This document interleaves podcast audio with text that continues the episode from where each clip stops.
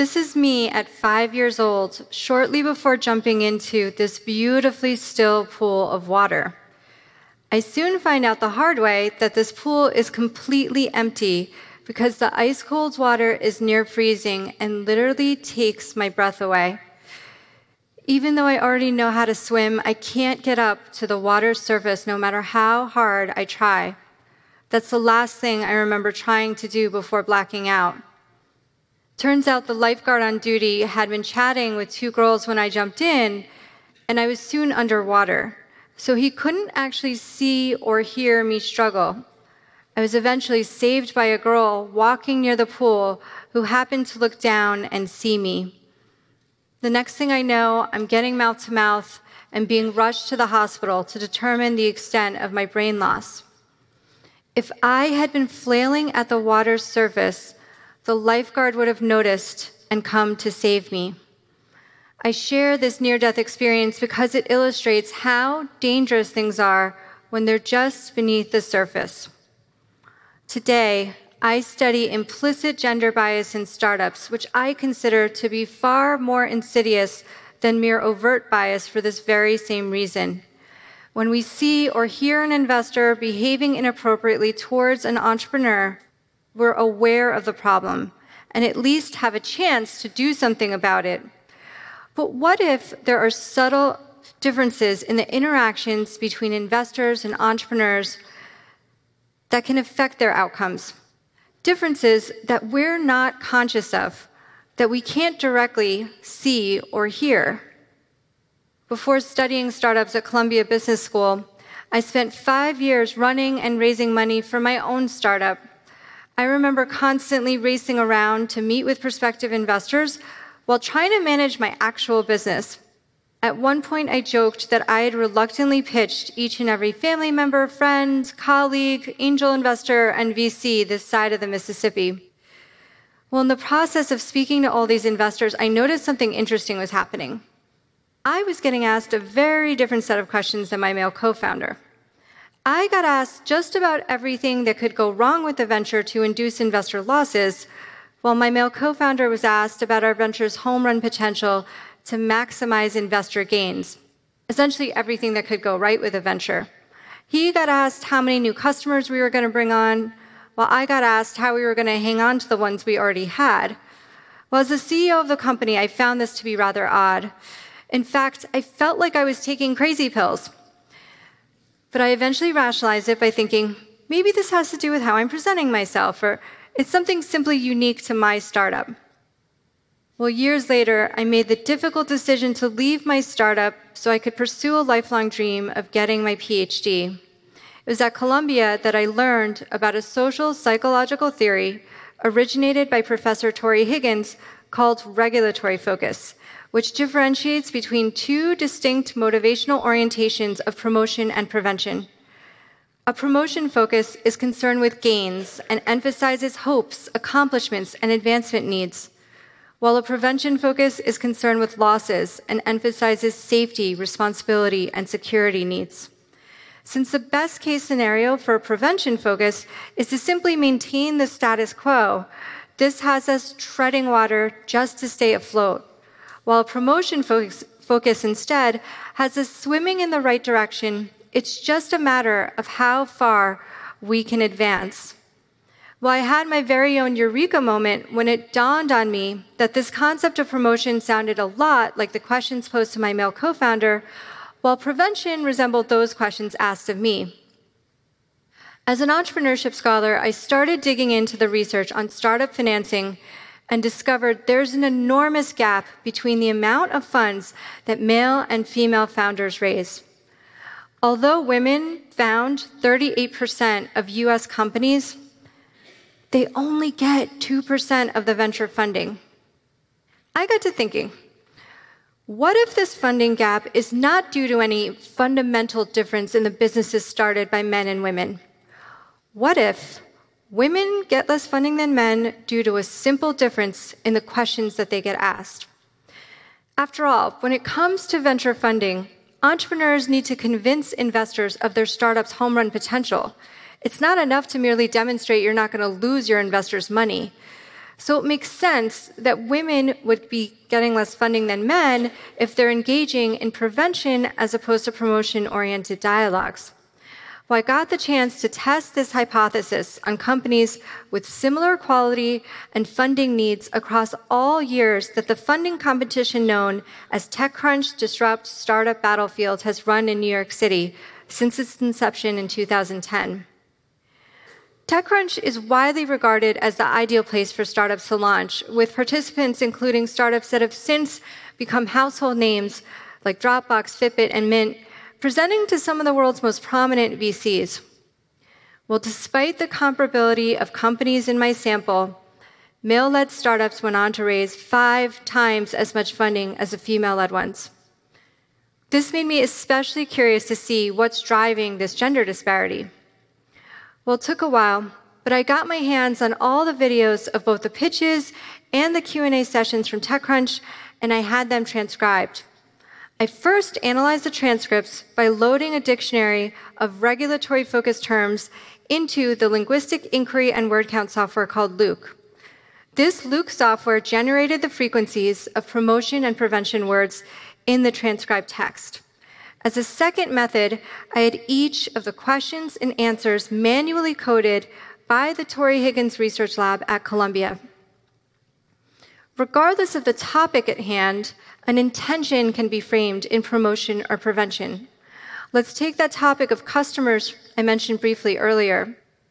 A promotion coded question sounds like How many new customers do you plan to acquire this year? While a prevention coded one sounds like how do you plan to retain your existing customers? During the same time, I also gathered background information on the startups and entrepreneurs that can affect their funding outcomes, like the startup's age, quality, and funding needs, and the entrepreneur's past experience, so I could use these data points as controls in my analysis. Well, the very first thing that I found is that there's no difference in the way entrepreneurs present their companies. In other words, both male and female entrepreneurs use similar degrees of promotion and prevention language in their actual pitches.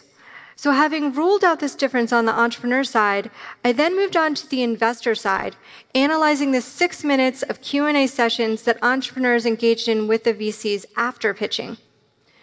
When examining the nearly 2,000 questions and corresponding answers in these exchanges, both of my methods showed significant support for the fact that male entrepreneurs get asked promotion questions and female entrepreneurs get asked prevention questions.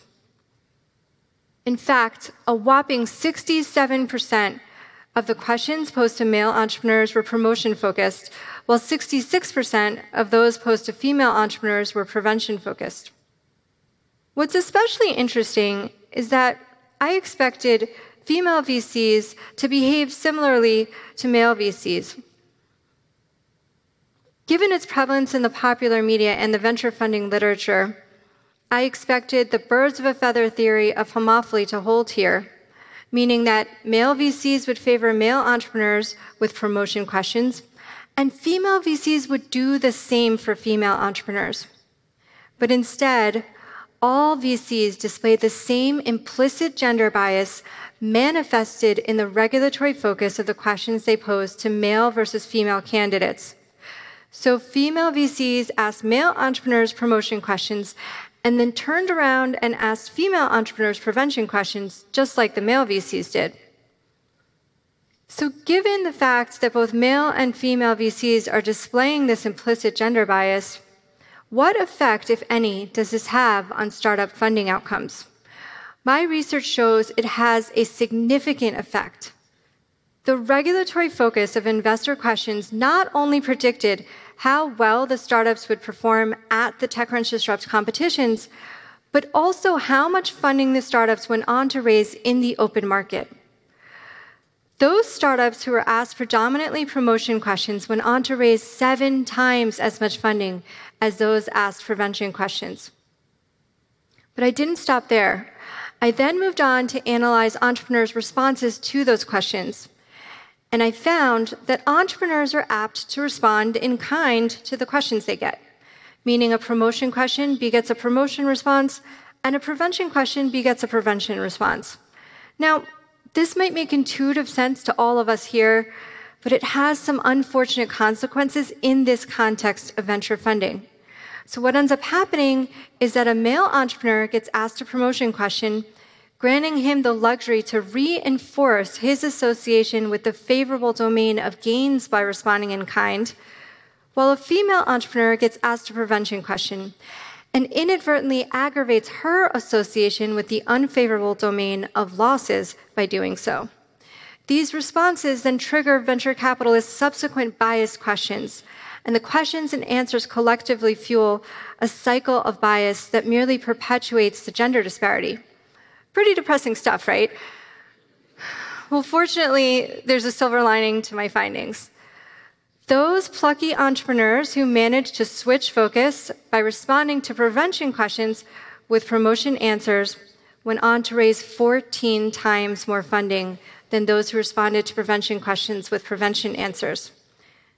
So, what this means is that if you're asked a question about defending your startup's market share, you'd be better served to frame your response around the size and growth potential of the overall pie as opposed to how you merely plan to protect your sliver of that pie. So if I get asked this question, I would say, we're playing in such a large and fast growing market that's bound to attract new entrants. We plan to take increasing share in this market by leveraging our startup's unique assets. I've thus subtly redirected this dialogue into the favorable domain of gains. Now, these results are quite compelling among startups that launched at TechCrunch, but field data can merely tell us that there's a correlational relationship between regulatory focus and funding. So I sought to see whether this difference in regulatory focus can actually cause funding outcomes by running a controlled experiment on both angel investors and ordinary people. Simulating the TechCrunch disrupt environment I had participants listen to four six minute audio files of 10 question and answer exchanges that were manipulated for promotion and prevention language, and then asked them to allocate a sum of funding to each venture as they saw fit. Well, my experimental results reinforced my findings from the field. Those scenarios where entrepreneurs were asked promotion questions received twice the funding allocations of those where entrepreneurs were asked prevention questions. What's especially promising is the fact that those scenarios where entrepreneurs switched as opposed to matched focus when they received prevention questions received significantly more funding from both sets of participants. So, to my female entrepreneurs out there, here are a couple simple things you could do. The first is to recognize the question you're being asked. Are you getting a prevention question? If this is the case, Answer the question at hand by all means, but merely frame your response in promotion in effort to garner higher amounts of funding for your startups. The unfortunate reality, though, is that both men and women evaluating startups display the same implicit gender bias in their questioning, inadvertently favoring male entrepreneurs over female ones. So, to my investors out there, I would offer that you have an opportunity here to approach Q&A sessions more even-handedly. Not just so that you could do the right thing, but so that you can improve the quality of your decision making. By flashing the same light on every startup's potential for gains and losses, you enable all deserving startups to shine and you maximize returns in the process. Today, I get to be that girl walking by the pool, sounding the alarm that something is going on beneath the surface. Together, we have the power to break this cycle of implicit gender bias in startup funding. Let's give the most promising startups, regardless of whether they're led by men or women, a fighting chance to grow and thrive. Thank you.